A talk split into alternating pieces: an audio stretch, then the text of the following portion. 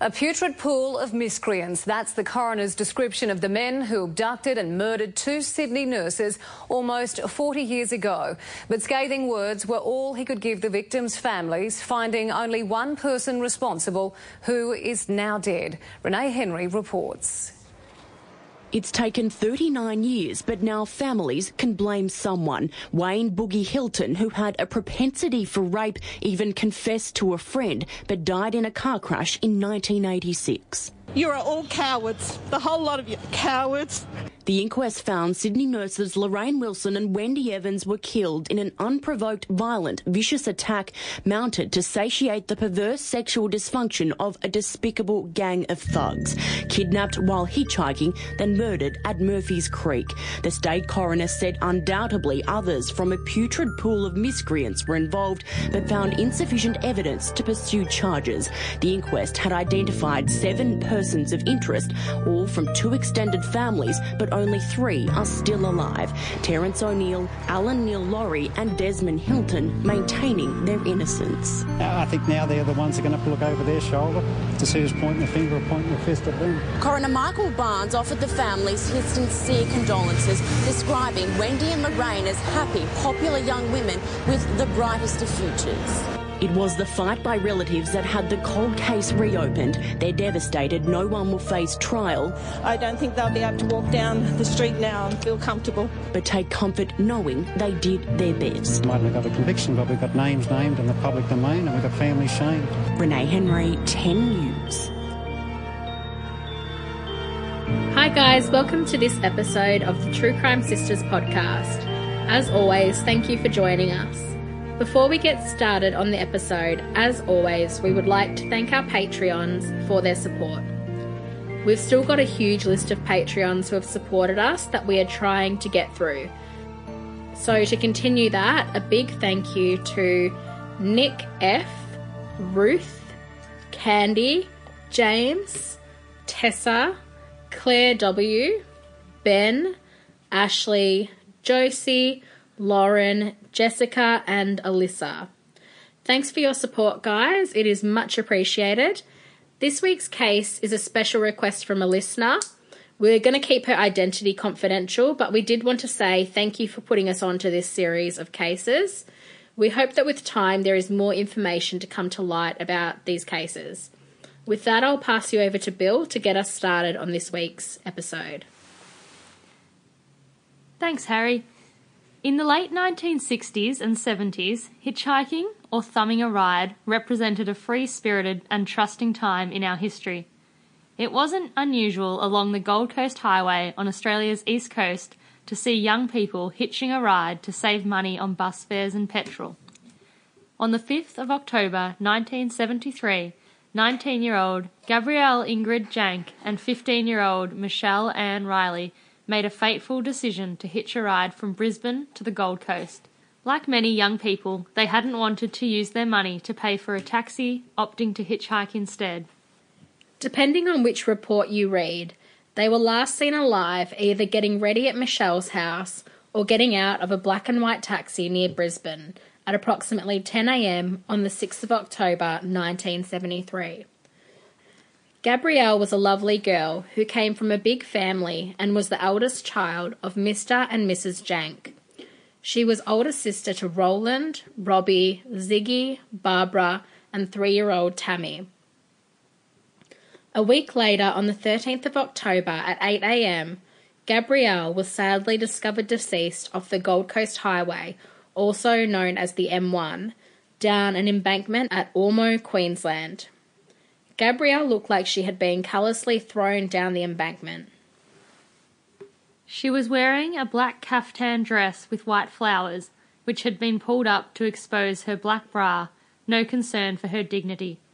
Her underwear had been removed, which immediately raised red flags for potential sexual assault.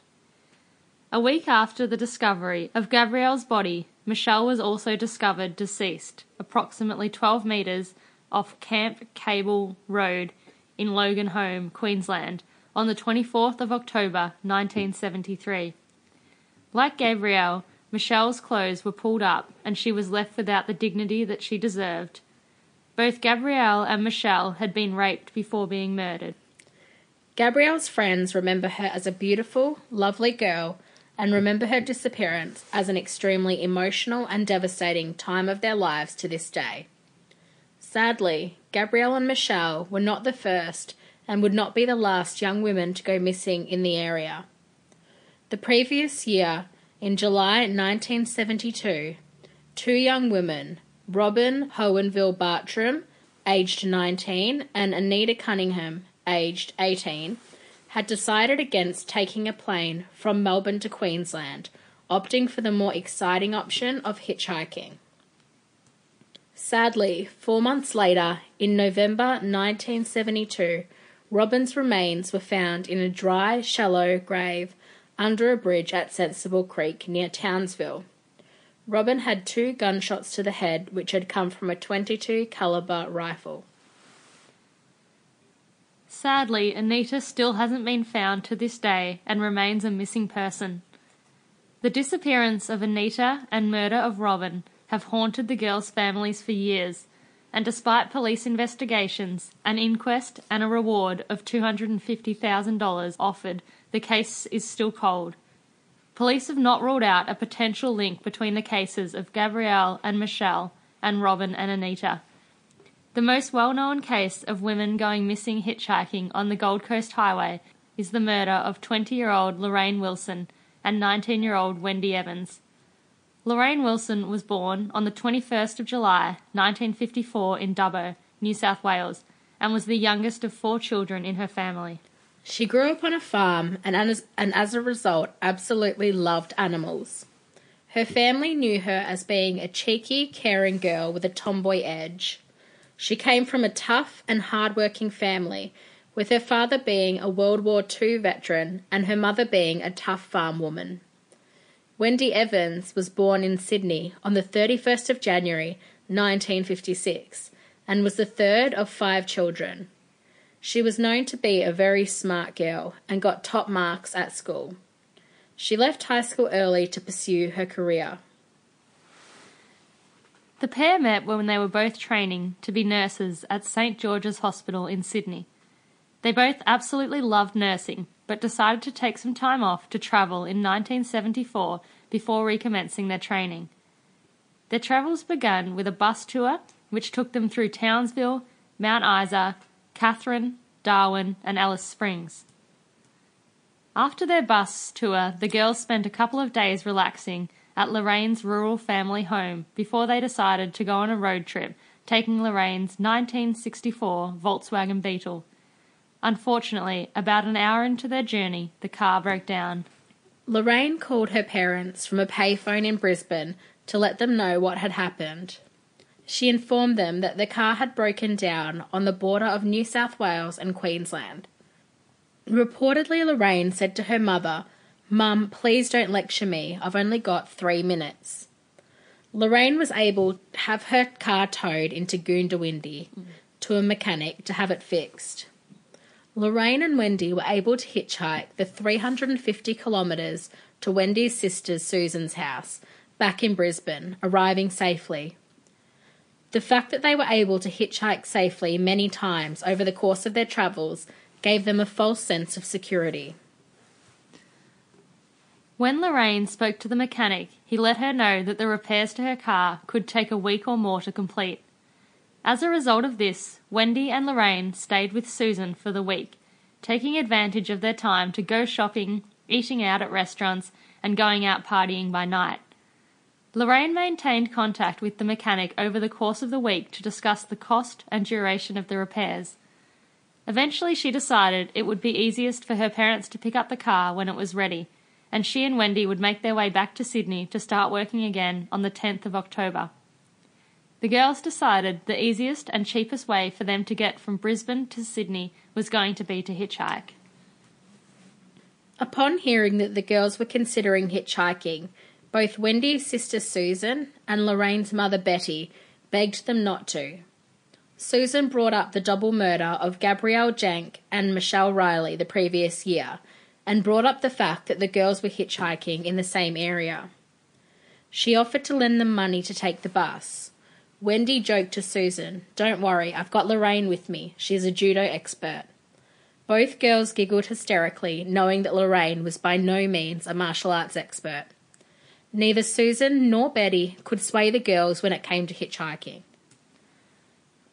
Wendy assured Susan they would be careful when selecting which driver they would get in the car with.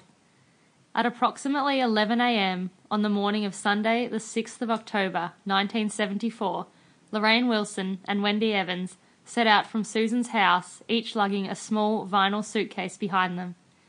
They made their way out to the main road, where they hoped to catch a lift.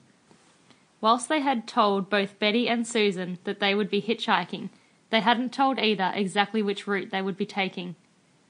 6 days later, when their families hadn't heard from the girls, Betty convinced Lorraine's brother Eric Jr. to call St George's Hospital to check whether the girls had arrived back to work safely. Panic set in when he was told that they hadn't started back at work.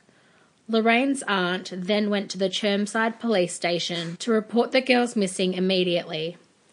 Police were able to speak with both the mechanic who had worked on Lorraine's car, as well as the person who had given the girls a lift after the car had broken down, but no leads came from this. They also spoke to a young man that Lorraine and Wendy had spent time with while they were staying at Susan's, but again nothing came from this either.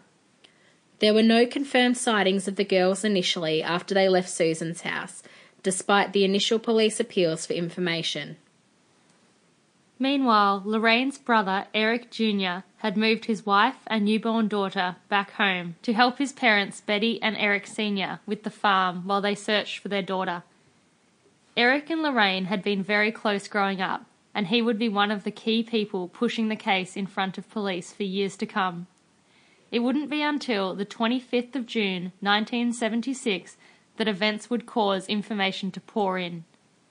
An older couple was on a date hiking in Murphy's Creek in the Lockyer Valley region of Queensland when they stumbled across two sets of human remains in a remote clearing. They immediately contacted the police, and the area was thoroughly searched by police officers and members of the army. The remains were for the most part intact, although some bones had been spread over an area of 20 by 20 metres. The skeletons had loops of cord tied around each of their ankles and then to each other in a hog-tie pattern that was commonly used by pig hunters to secure their kill. As well as the remains, police also found a number of personal items in the area, including tooth and hairbrushes, clothing, unique jewellery, a cigarette lighter, and a transistor radio inscribed with the name Lorraine Wilson. Eric Jr. remembered how the news of his sister's death was delivered to him. Quote, "I remember Dad coming across the paddock to meet us as we headed from our cottage to their house with the baby. And I knew before he said a word. He had that 1,000-yard stare that soldiers get when they have seen too many awful things. He just wasn't there anymore. Something had broken inside him, and he was never the same again." Like the families of Gabrielle Jank, Michelle Riley, Anita Cunningham, Robin Hohenville-Bartram, Lorraine and Wendy's family were tormented by what had happened to their loved ones. What had the girls been through, and how had they ended up meeting this horrible, unfair fate? Little did the Wilson family know that their unrelenting search for the truth would reveal a dark, seedy underbelly of serial rape, violence and anarchic culture running rampant in the Toowoomba area. Residents of the area had learnt to turn a blind eye to certain behaviour so they wouldn't become the target of violence themselves. Australia would be disturbed to learn how much of Lorraine and Wendy's last night had been witnessed, and yet nobody had intervened in a meaningful way. On the night of the 6th of October 1974, the last day that Lorraine and Wendy were seen, a police officer, Ian Hamilton, was on duty. He received a phone call from the night custodians of the Yukonavale youth camp near Toowoomba, who reported hearing a woman screaming near the camp. Officer Hamilton arrived at the camp at approximately 9 p.m. and was taken to an area approximately 80 metres from the camp, The men told him that they had heard a woman screaming for approximately 20 to 30 minutes before they had called him. It wasn't long before Officer Hamilton heard the screaming too, later stating, "They were the most terrifying and horrendous screams I had ever heard. Blood-curdling." Sadly, despite hearing the horrible screams, neither Officer Hamilton nor the night custodians could determine where the screams were coming from. It was a windy night, and this made the direction of the screams hard to detect. The three men searched the area for 30 to 40 minutes, but eventually the screaming stopped, and so did the search for answers. At the time of this incident, the police officer didn't realise there were two women missing, as Lorraine and Wendy had only left home that morning. However, Officer Hamilton believes that as soon as he heard the news of the two missing women, he took the information from that night straight to the homicide squad. Officer Hamilton also believed that he gave the homicide squad information about a gang that was operating in the area who were known to commit frequent sexual assaults in the town.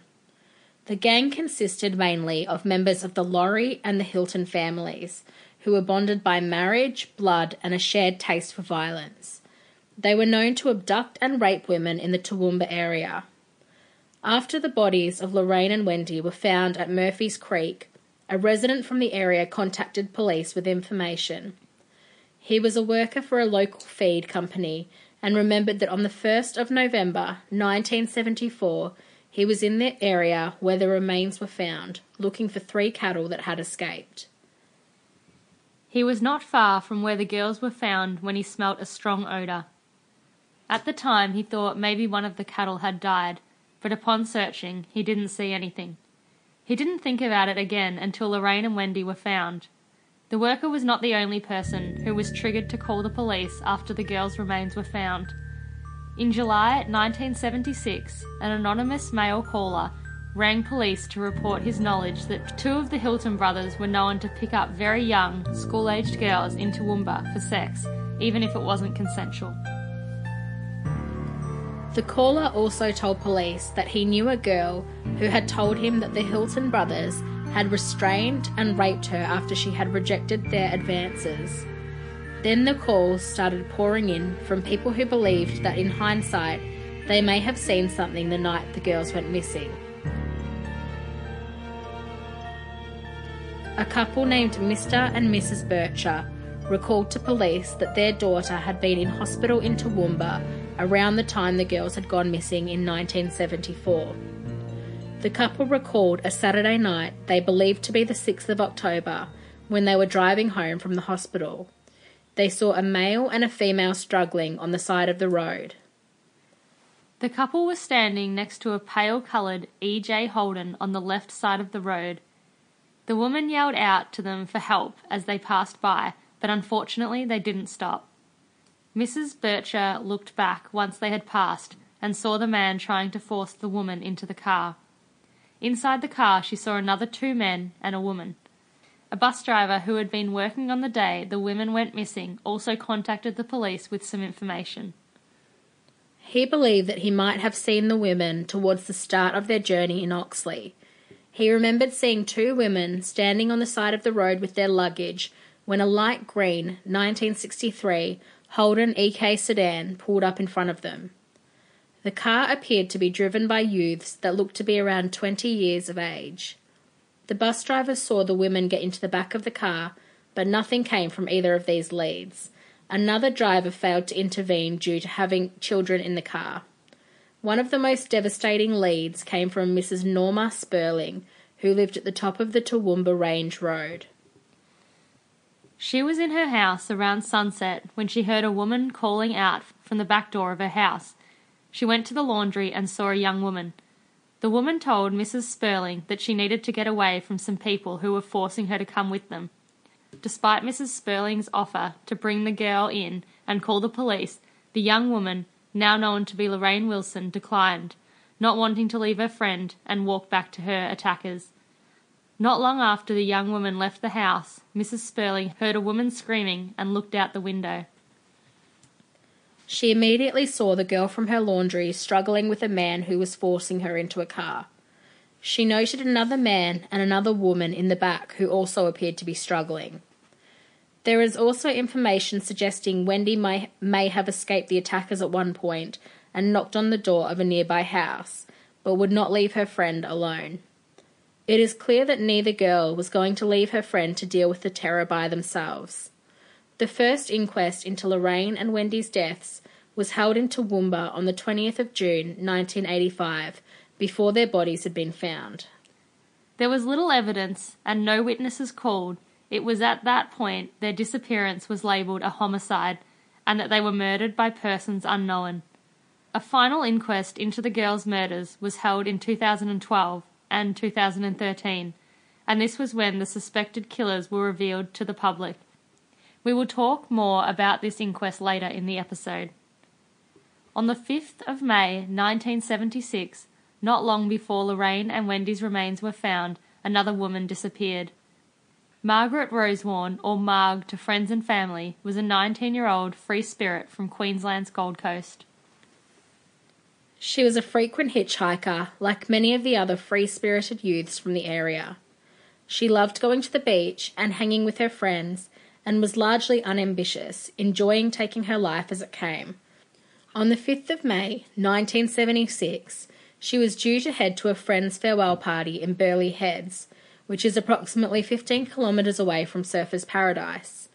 It was about 9 p.m. when Marg decided it was time to hitch a ride to the party. Her flatmate had been going to drive her, but had become unwell. She wasn't nervous to hitchhike. She did this all the time. Sadly, Marg never made it to the party. Marg's sister Brenda recalled getting a call from her parents to come home from her first year of uni, quote, "When I walked in the door, I remember having a really uneasy feeling. I asked my parents where Marg was, and they told me she'd vanished. It got worse from there." On May 8th, Marg's empty handbag was found near Broad Beach Surf Lifesaving Club. On the 21st of May, 1976, a couple were inspecting an overgrown block of land for sale in West Burleigh when they stumbled across Marg's remains. Her dress had been torn from her body and her underwear was missing. She was battered and bruised and could only be identified using her dental records. Police described her murder as the work of a sadistic fiend.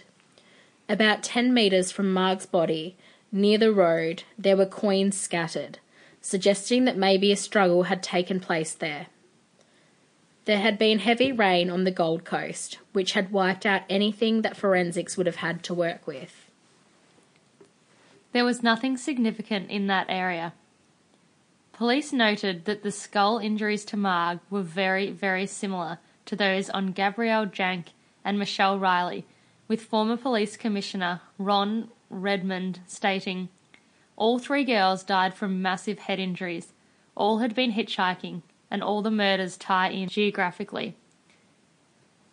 Following Marg's murder, Police Minister Russ Hines publicly stated, "There have been a number of incidences where young persons who have hitchhiked on roads have been given a ride and subsequently murdered. Tragically, many young people, confident of their own invulnerability, will continue to hitchhike, no matter how appalling the risks." Sadly, Marg's parents died not knowing what had happened to her, and the question remains, was her murder linked to any or all of the other 6 beautiful young women? All 7 women were under 21 years of age, all were hitchhiking on the Gold Coast or Brisbane areas, all suffered serious head injuries, all were thought to be sexually assaulted, and all were left crudely with little effort to hide their bodies.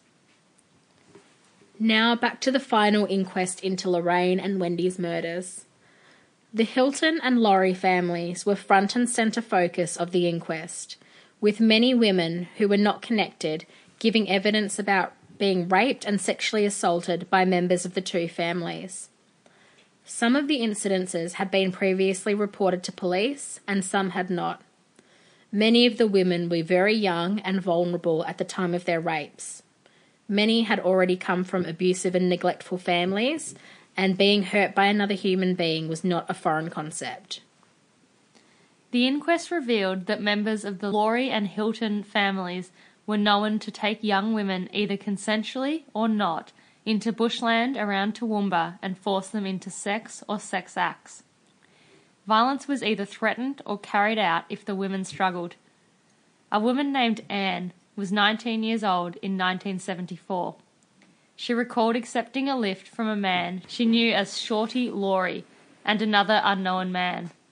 The car she got into was a light-coloured sedan. Despite offering to take her home, the men took her to a remote sports field behind a high school. They stopped the car and the unknown man got out. Shorty locked the doors and raped her, before getting out and allowing the other man to rape her. They then took her back to her home and dropped her off across the street. Anne told her dad what had happened and he encouraged her to speak to police, which she did. Her clothes were taken and she was medically examined. After that, police never got in touch with her again. Another woman named Gail was 16 years old in 1969.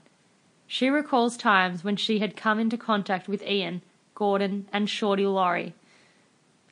She told the inquest, "They'd get you in the car and offer to give you a lift home, but you would never get home. When you got in the car, there were no car door handles inside or window winders, and when you asked why, they would say, because they are repairing the doors. That's why we couldn't get out of the car. And then they would take you out to the Highfields Road between Toowoomba and Highfields. There used to be a bush paddock out there, and then in the meantime they would give you alcohol until you were drunk and you couldn't hold yourself up. You were so relaxed. You were nearly paralysed with the warm beer. That's when they would take advantage of you. They took off my pants. I remember seeing them pour alcohol on their old fellow," so that's penis, "before they would rape me. I don't know why they would rape me. They took turns in raping me. I can't remember how many times I was raped by them and the others." A cousin of the Hilton and Laurie families, Desmond, had revealed to police officer Senior Sergeant Kerry Johnson that around the time of the murders of Wendy and Lorraine, Alan Shorty Laurie and Alan Ungie Laurie had told him, quote, "They'd given two girls a good hiding down the... Actually, they didn't say down Murphy's Creek. They just said that they had given two girls a hiding down the bottom of the range." Desmond told Sergeant Johnson that he had taken this information to mean that they had done the same thing they did every weekend, raping girls and leaving them out there. Desmond also recalled seeing bloodstains in the back of Donnie Laurie's green Holden. He said it looked like someone or something had been dragged along the back seat of the car. When he had approached Donnie, he reportedly saw him washing blood off his hands. Desmond also told police that suspect Donnie had also stolen one of the girls' rings and sold it for beer at a Toowoomba hotel. Desmond recalled a conversation he had with a man named Larry Charles after the murders, who claimed that the attack on the women began when they rejected sexual advances from Jimmy O'Neill. According to Desmond, Donnie Laurie hit one of the girls and said, "There you go, Jimmy, you can have your turn." Desmond said that was the beginning of a night of rape and assault on the two women before they were killed. A number of other witnesses were called forward with sightings that were thought to be Wendy and Lorraine around the time of their disappearances. Farm machinery salesman Melvin Oliver saw two women and a man off the side of the road one afternoon in Toowoomba. One of the women had her hands tied behind her back and the other was in the process of having her hands tied up. Melvin thought that he was witnessing a prank taking place, so he didn't call the police until after the women's bodies were found. Another man, Robert Steeler, remembers driving in the area around that time when he came upon a faded green 1964 Holden sedan. He saw a man that he knew, Wayne Hilton, forcing a young woman into the back seat and another woman struggling near the front passenger door. Steeler knew that Wayne Hilton was a violent man and, scared for his own safety, he didn't stop. A woman named Edith O'Neill was an acquaintance of the Laurie family and had shared a flat with Donnie Laurie and his wife back in 1974. She recalled seeing Donnie and Wayne Hilton coming home one morning after spending the night out. She recalled them cleaning out the boot of the pale green car and Wayne removing the carpet from the car. When she asked him what he was doing, he reportedly said, "Mind your own business." She recalled seeing a large stain that she believed to be blood on the carpet. In addition, an associate of Donnie Laurie, Albert Gavin, told police that when Donnie was on his deathbed, he confessed to the murders of Lorraine and Wendy. A forensic scientist, Sergeant Donna Stewart, spoke at the inquest and shared her findings. Although much of the forensic evidence had either degraded or been disposed of, there was some cord remaining that had been wrapped around the women. She was able to trace the cord back to a K.R. Bacon factory in Darling Downs. This was the same K.R. factory where both Wayne Hilton and Alan Shorty Laurie had worked in the 70s. At the end of the inquest, State Coroner Mr. Michael Barnes found that it was more likely than not the girls were abducted and murdered by members of the Hilton and Laurie families and associates. 7 members of the families and associates were named at the inquest, of which 4 had already died. 2 of them testified at inquest. Terence James O'Neill and Alan Laurie responded no, or I don't remember, to every question they were asked. The court heard that if Wayne Hilton had have been alive at the time of the inquest, he would have been arrested and charged with the murders, but unfortunately there was not enough evidence to arrest and charge the other men implicated in the murders. It is a shock to learn that groups like this operated in Australia, and that nobody has been charged with these crimes. Although we most likely know what happened to Lorraine and Wendy, justice definitely wasn't done. And of course the question still remains, was the same group of men implicated in Wendy and Lorraine's murders responsible for the murders of the other 5 women? Gabrielle Jank, Michelle Riley, Anita Cunningham, Robin Hohenville-Bartram, and Margaret Rosewarn. If you have any information about any of these cases, please call Crime Stoppers on 1800 333 000. That's 1800 333 000. Our thoughts go out to the families and friends of Gabrielle Jank, Michelle Riley, Anita Cunningham, Margaret Rosewarn, Wendy Evans, and Lorraine Wilson. Thank you for joining us for this episode of the True Crime Sisters podcast. Until next time, please stay safe.